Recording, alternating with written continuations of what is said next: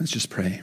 Lord, we ask that as we come to your word in a passage that may be very unfamiliar to many of us, full of names that we're not familiar with, grant that we would be conscious of the name of Jesus and grant that you would speak to us through it. In your name, amen. Okay, um, I got it this morning and I read some things that I want to share with you both this morning uh, and this evening. Chrysostom says this For what is equal to preaching, since it makes men vie with the angels themselves? To teach God's word is not like a lecture in a university, it is just, it is to proclaim the beauty of Jesus. The Lord has done great things for us, and we are filled with joy. Spurgeon, in his morning and evening, commenting on this passage, Psalm 126, says this I will speak not about myself but to the honor of my God. In looking back, it would be wrong to deny that we have been in the slough of despond and have crept along the valley of humiliation. But it would be equally wicked to forget that we have been through them safely and profitably. We have not remained in them, thanks to our Almighty Helper and Leader, who has brought us out into a wealthy or a spacious place. Well, as we come towards uh, the end of Romans.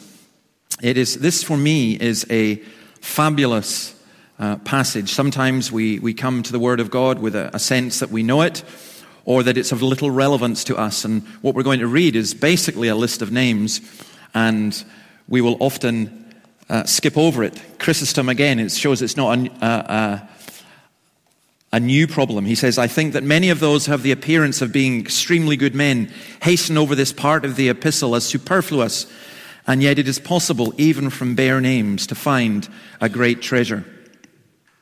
The great thing about this is it's about people. And it reminds us that the letter is written to people, by people. It's God's church is not primarily an organization or an institution.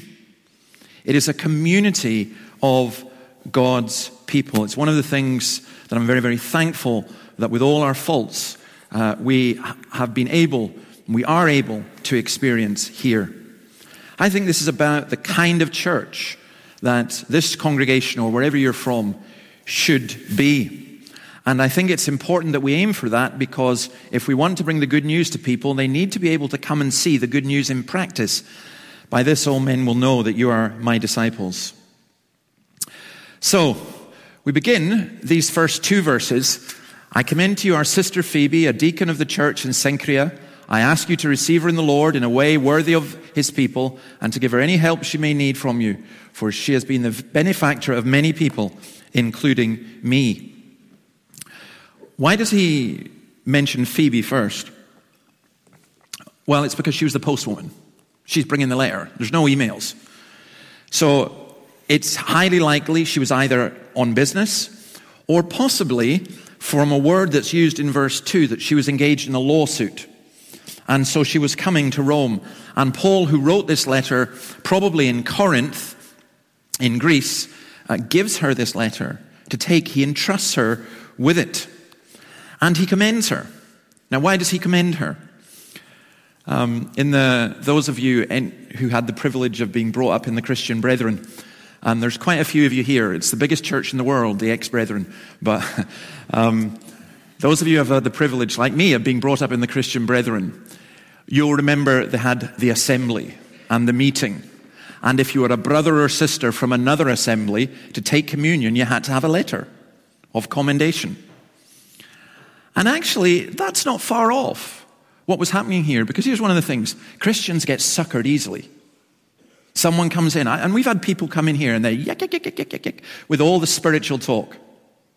And they want money. It's like you see it on the internet. I don't know if this happens to you, but basically every day, someone somewhere in the world writes me, usually India or Nigeria, telling me that they're running an orphanage for Christians.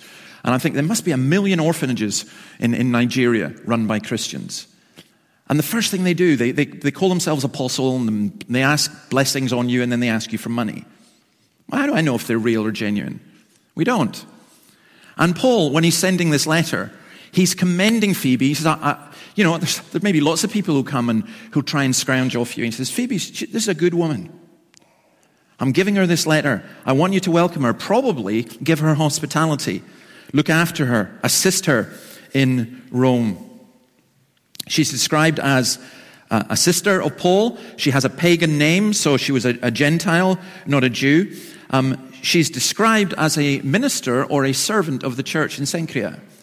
Uh, diakonos.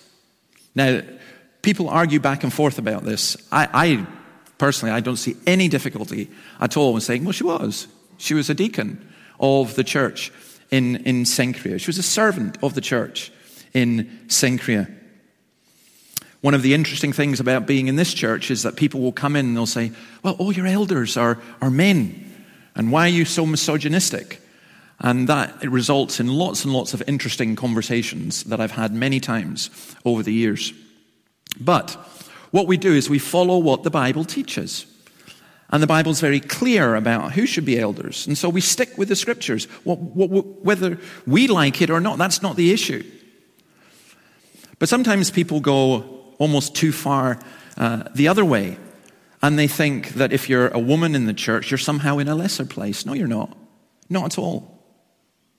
And it's interesting that Paul, in this letter, he, it's a, a woman who brings it, and it's a woman who he commends as a servant of the church. And notice what she says as well. This is, for me, even more significant than that. Um, I want you to give her any help. Why? For she has been a help to many people. She has been a benefactor to many people, including me. So it's almost certain that she was a wealthy woman and she used her money for good. Now, again, we have to be quite careful how we, how we look at things. Our society worships money, and if someone comes in who's wealthy, the temptation is that we will treat them better than someone who's not wealthy. But you can have an inverted snobbery as well, which says you know, no wealthy people in the church. But God does send wealthy people. And there are wealthy people who have been of great benefit to the church. If God has given you money, He has given it to you to share. He hasn't given it to you to hoard. And I guess in the eyes of, of the world, most of us are wealthier than the vast majority of people in this world. And we have a responsibility, as Phoebe took that so she's a great help to many people. If you're looking to have a biblical church, what you're looking to do is to say, How can I help? What can I do? Well, let's go on and read uh, the next few verses, verses 1 to 16. Greet Priscilla and Aquila, my fellow workers in Christ Jesus. They risked their lives for me. Not only I, but all the churches of the Gentiles are grateful to them. Greet also the church that meets at their house. Greet my dear friend Epaenetus, who was the first convert to Christ in the province of Asia. Greet Mary, who worked very hard for you. Greet Andronicus and Junia, my fellow Jews, who have been in prison with me. They are outstanding among the apostles, and they were in Christ before I was. Greet Ampliatus, my dear friend in the Lord. Greet Urbanus, our fellow worker in Christ, and my dear friend Stachys. Greet Apelles, whose fidelity to Christ has stood the test. Greet those who belong to the household of Aristobulus. Greet Herodion, my fellow Jew. Greet those in the household of Narcissus who are in the Lord. Greet Tryphena and Tryphosa, these women who work hard in the Lord. Sorry. Greet my dear friend Persis, another woman who's worked very hard in the Lord. Greet Rufus, chosen in the Lord, and his mother, who's been a mother to me too. Greet Asyncritus, Phlegon, Hermes, Patrobas, Hermas, and the other brothers and sisters with them. Greet Philologus, Julia, Nereus, and his sister, and Olympas, and all the Lord's people who are with them. Greet one another with a holy kiss. All the churches of Christ send greetings. Paul does what most of us would not do. He names people in a church. You know, it'd be so embarrassing, wouldn't it? if I started name, well, I do sometimes name people, and I apologize for that. Occasionally, even ask people to come up without them knowing about it. Um, but maybe, maybe just the way that we think. But when I read this list, I think, what if you were there and you weren't named and you knew Paul? You say, well, why has he left me out? Why didn't he mention me? You know, so it, should Paul not have been a bit more like one of these people who wins an Oscar and says, Well, I'd like to thank my mother and God and everyone who knows me and everyone who helped me? Should he not have done that? No. Why, why inspired by the Spirit, is he doing this? Because he's showing that the church is a community of people. And these are people whom he personally knew, which is even more astonishing because he hadn't been to Rome. So, how can he? There's 26 people mentioned, 24 are named personally by their name. How could Paul have known so many people when he, in the Roman church when he'd not been to Rome? Well, you need to remember that they traveled a lot and they, they did business, especially to do business. And I think that Paul must have come across all these people. They're people who have gone from there to Rome. So it's a bit like when we're in Sydney, we'll meet people who say, I'm for Dundee. You know, and, and you'll meet, you meet people in the, and in the Christian church, you meet people all over the world. Do you know so and so? Do you know so? We got a lift in a car one time in Sydney and they said, Do you know David Ellis? Well, yeah. Who doesn't know David Ellis? You know, that kind of thing. And then you, you people, it's, it's, it's, the Christian church in, in one sense is, is really amazing like that. And Paul, Paul's not ashamed to say that. If you go down to London or, or, uh, or you're, you know, well, in Scotland, everybody kens everybody, but uh, you, you know, you, you will meet people, oh, yes, and you can soon make connections. I used to laugh so much when Murdo MacLeod, our beloved elder, retired minister, would be on the door. And it didn't matter. Supposing you were from Nigeria, he would ask, first of all, who are you and who are your people? And he would try and get a Lewis connection, that you were connected in some way, no matter you're Chinese, doesn't matter, there's a Lewis connection somewhere. And, and he would find it.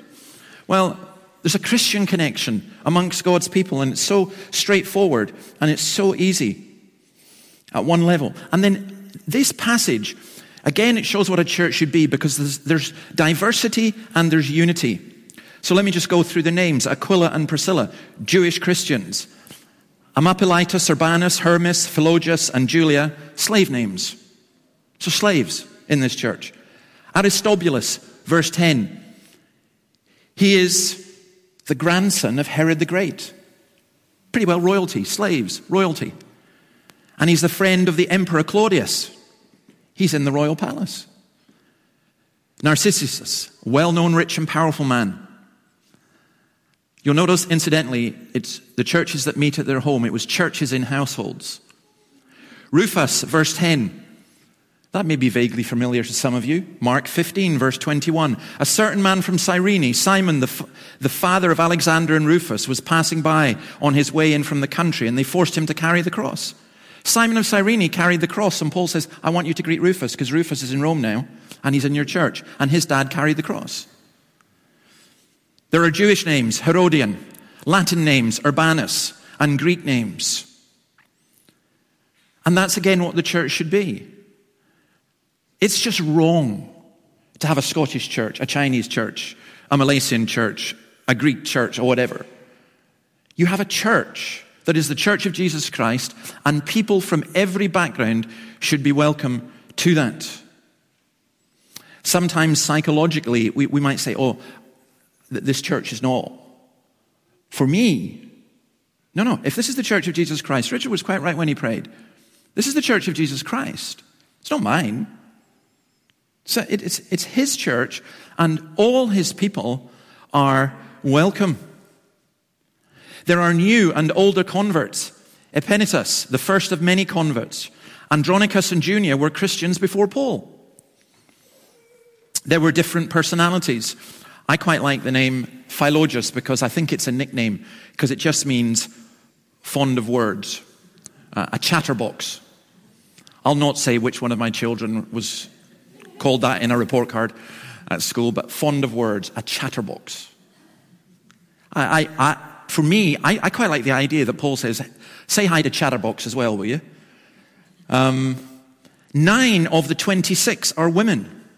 Now remember, this is in a culture which is largely patriarchal, in which women were treated as lesser And don't let anyone ever tell you that the Apostle Paul was some kind of anti woman, you know, hater, misogynist, or whatever.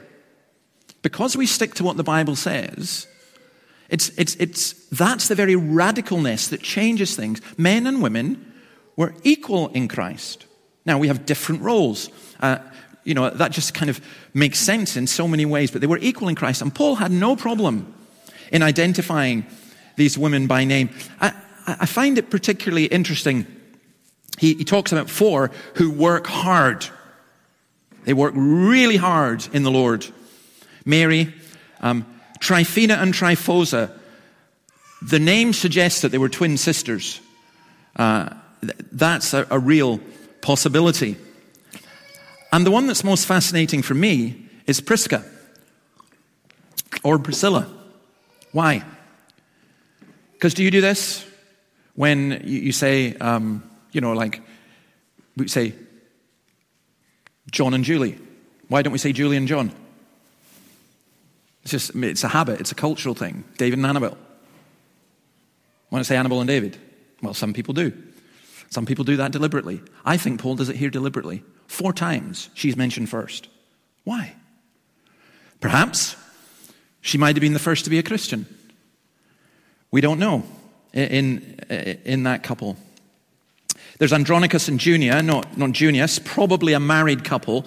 Outstanding among the apostles doesn't necessarily mean that they were apostles in the sense of missionaries being sent, could mean that, but means that it could also mean that the apostles regarded them as outstanding. You know, this was a, this was a wonderful couple. Here's a fascinating thing in the church.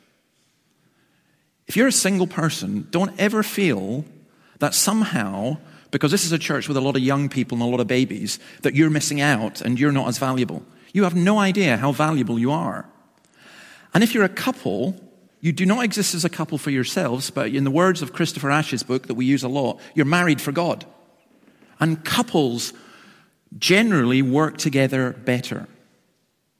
Now, I have seen many Christian homes made useless because one partner rebels against that. You know, now, you, you, you, we work hard. This is what Romans 16 is about. It's, it's, it's always hard work. It's never going to go. The Christian looks forward to heaven because you'll finally get some rest. We, can re- we do rest. The Lord leads us beside the still waters. There are periods of refreshments. We do have the Sabbath day uh, to rest. We are given times of refreshment and holy days, holidays. But for all this life, we will be engaged in spiritual warfare. So I think these names are marvelous in that. I think also uh, the variety. I love the variety in, in this church. I started listing nationalities and then I gave up because I realized I was going to miss someone out.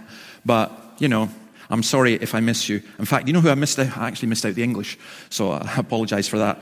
But if you're English or Malaysian or Romanian or Finnish or Chinese or Singaporean or Nigerian or Malawian or Ghanaian, German, French, Norwegian, Dutch, Mexican, Brazilian, American, Canadian, Estonian, Greek, Japanese, uh, New Zealand, Spanish, Jewish, Zambian, whatever. I mean, there's so many different it's been such a privilege to have so many people come from different cultures. I remember once thinking, we haven't had anyone from the Faroe Islands. And a Faroese guy turned up, and we asked him to pray in Faroese. It was just brilliant. God's people are all over the world. And here's the thing the world comes to Dundee. I know, you know, if you're from the Sidlaws or, you know, Forfar or something, you, know, you think Dundee is the big city. Uh, it is, kind of. But it is true that because of modern travel, because of the universities, because of business, the world comes to Dundee. It's wonderful.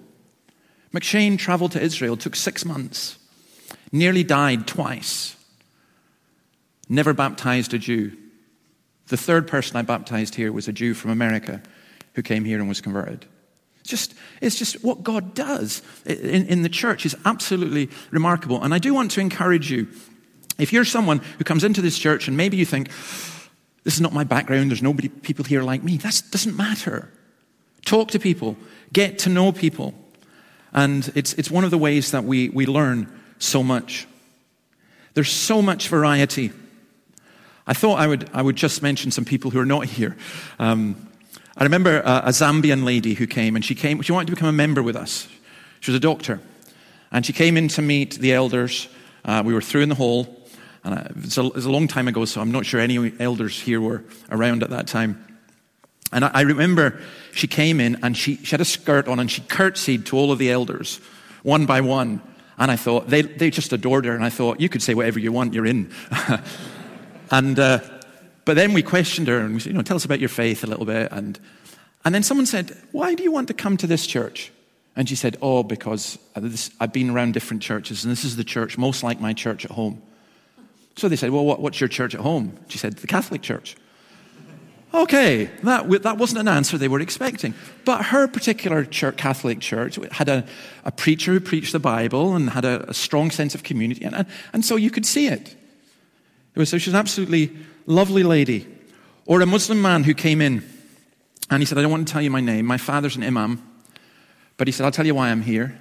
Because he lived across the road in, uh, uh in the Blackness Road.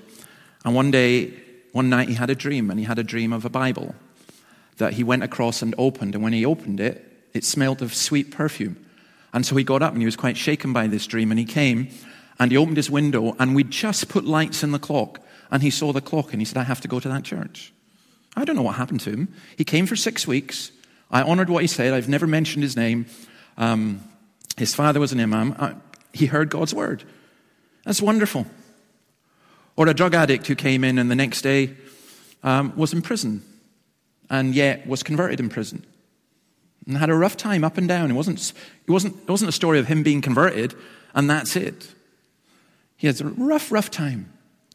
But people in this church were very good to him in different ways, just treating him not as a drug addict, but as a human being. It was very important. Or you might think the opposite end of the scale a wealthy doctor who seemed to have absolutely everything, and one day uh, asked to come and, and, and talk, and said to me, David, what's it all about? This is all pointless. What's it all about? As lost as the drug addict. That's what the church is. The church is just a bunch of different, messed up people who come to know Jesus and who come to love Jesus and who come to serve Jesus. Galatians 3:28 There is neither Jew nor Gentile neither slave nor free nor is there male and female for you are all one in Christ Jesus. And notice the unity of the church comes from this. You go through this passage four times he says in Christ, five times he says in the Lord, twice he says brother or sister. He uses two experiences to identify people being bound together, fellow workers and fellow sufferers. You are bound together as a Christian when you've cleaned out the toilets with somebody. That really helps your fellowship. I'm not joking, actually. That really does. And you are bound together when you suffer with someone, when you sit and weep with them at the loss of a loved one. That's, that changes everything. It changes everything. It, it deepens your relationship. You work together and you suffer together. You'll notice verses 5, 10, 11, and 14, they met in household churches. Some have suggested that they did meet according to rank, sex, and ethnic group. I think that's impossible to imagine. Not with the teaching that is given in the New Testament. Many people want a homogenous church. They want a church with people just like them. Now, it can't be the case. God builds his church. You don't pick who comes to the church, it's God who builds his church. And then notice as well in this, the holy kiss. Now, there's a tendency to kind of joke about this a little bit, you know, greet one another with a holy kiss. Except the problem is, it's mentioned several times in the New Testament. And 1 Peter 5.14, 1 Thessalonians 5.26, 2 Corinthians 13.12, 1 Corinthians 16:19 The churches in the province of Asia send you greetings Aquila and Priscilla greet you warmly in the Lord and so does the church that meets at their house all the brothers and sisters here send you greetings. Greet one another with a holy kiss. Well, what, what is being talked about there? Justin Martyr, one of the earliest non um, New Testament Christians, if you like, writes about on finishing the prayers, we greet each other with a holy kiss. My favorite reference in all the church fathers to this practice is Clement of Alexandria, who speaks of people who made the church resound with kissing and the trouble and the rumors that that led to, as you can imagine. You know, so what's he saying? I think it's, it's physical contact, it's people contact. I, I, listened to a program the other week about having virtual church. We have a virtual church. You click on a link. You, you can go in, you make yourself an avatar. You can go in and be baptized as an avatar. You have communion as an avatar. You talk to people as an avatar. You can walk out as an avatar. And this guy was saying, This is a great way of bringing the word of the Lord. No, it's not. It's an awful way. It's not bringing the word of the Lord. What brings the word of the Lord is people. And that does include physical contact. Now, that will be expressed differently in different cultures. Um, there are countries where it's customary for men to greet one another with a kiss. I wouldn't recommend you try it at Dens Park. Uh, I don't think it'd work too well. But th- there are ways. Um, remember John Cooper coming up here one time and trying to teach us how to do a man hug? Uh, whatever that means. There are different ways that we express our emotion. There are different ways that we physically interact. But the point about it is the body of Christ is physical. It is people and caring and sharing and greeting one another. So it's not a closed, cliquish church. It's an open church, welcoming to all, varied, united around Christ, where uh, there's practical, physical expressions of love and care for one another. But then he goes on to these words I urge you, brothers and sisters, to watch out for those who cause divisions and put obstacles in your way that are contrary to the teaching you have learned. Keep away from them. For such people are not serving our Lord Christ, but their own appetites. By smooth talk and flattery, they deceive the minds of naive people. Everyone has heard about your obedience, so I rejoice because of you. But I want you to be wise about what is good and innocent about what is evil. We need to be really careful in that. Um, there's the church is so easily disrupted by people fighting within and by false teaching. So he says, Be vigilant for those who cause division. Some divisions are inevitable. Jesus, Matthew 10 34, do not suppose I've come to bring peace on the earth. I did not come to bring peace, but a sword. Now, Jesus was not, you have to take everything that's said in context. He was not advocating violence, and he was not saying that his main purpose is to do that, but he's, he's dividing good from evil. And there are things that are stumbling blocks. But Paul is concerned most of all here about people who come and teach and act contrary to the Bible teaching. And he says, basically, you separate from them. You don't approach them with a holy kiss. 1 Corinthians 5 9. I wrote to you in my letter not to associate with sexually immoral people, not at all meaning the people of this world who are immoral, or the greedy and swindlers or idolaters. In that case, you'd have to leave this world. Paul doesn't say, look, um, you've not to be with anyone in Dundee who's sexually immoral or swindler or greedy or whatever, because otherwise you'd have to get out of the city, because that's the way people are. But now he says, I'm writing to you you must not associate with anyone who claims to be a brother or sister, but is sexually immoral or greedy, an idolater or slanderer, a drunkard or a swindler. Do not even eat with such people. That's how seriously hypocrisy is taken in the New Testament church.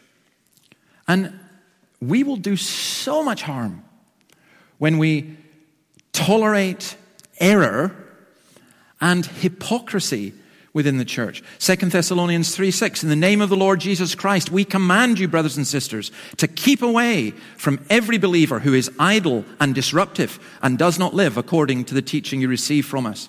Hardworking, hardworking, hardworking, hardworking. The idle ones, they're, they're not fulfilling the law of Christ. He says, keep away from them. 2 Thessalonians 3:14 take special note of anyone who does not obey our instruction in this letter. Do not associate with them in order that they may feel ashamed. 2 Timothy 3:5 having a form of godliness but denying its power. Have nothing to do with such people. Titus 3:10 warn a divisive person once and then warn them a second time. After that, have nothing to do with them. Now, this is not concerning trivial matters.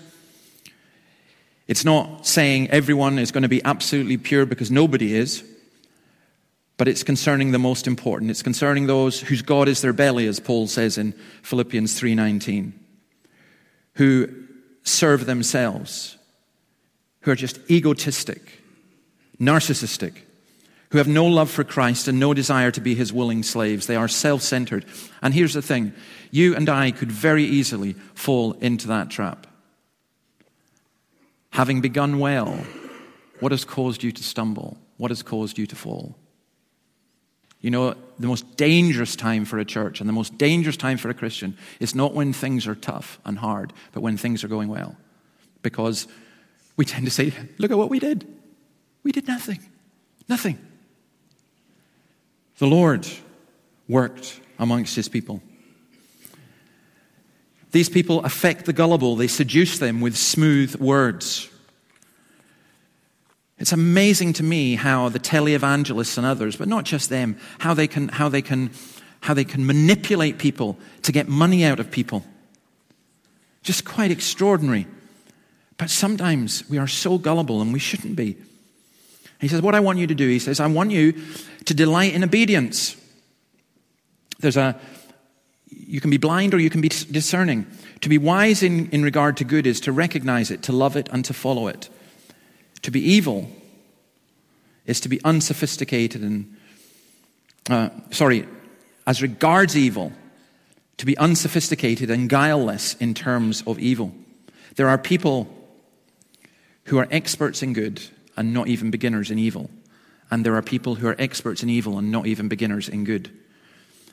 And so Paul's saying, This is what I want you to do. And, and John Stott helps us in this, I think, by offering three tests biblical, Christological, and moral. Biblical, Christ centered, and moral.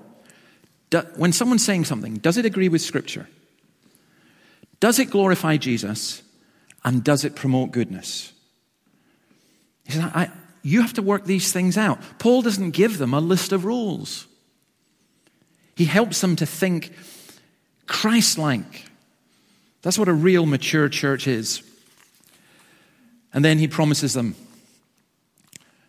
the God of peace will soon crush Satan under your feet. The grace of our Lord Jesus be with you. It is so important for us to grasp this. Several times in this church, I've felt absolutely defeated to the point of, I just, I give up. I got to walk away. You know, you feel you're useless. You feel 101 different things. Many of you will identify with that experience. But I'll tell you what's wrong with that feeling. It's so self absorbed, still.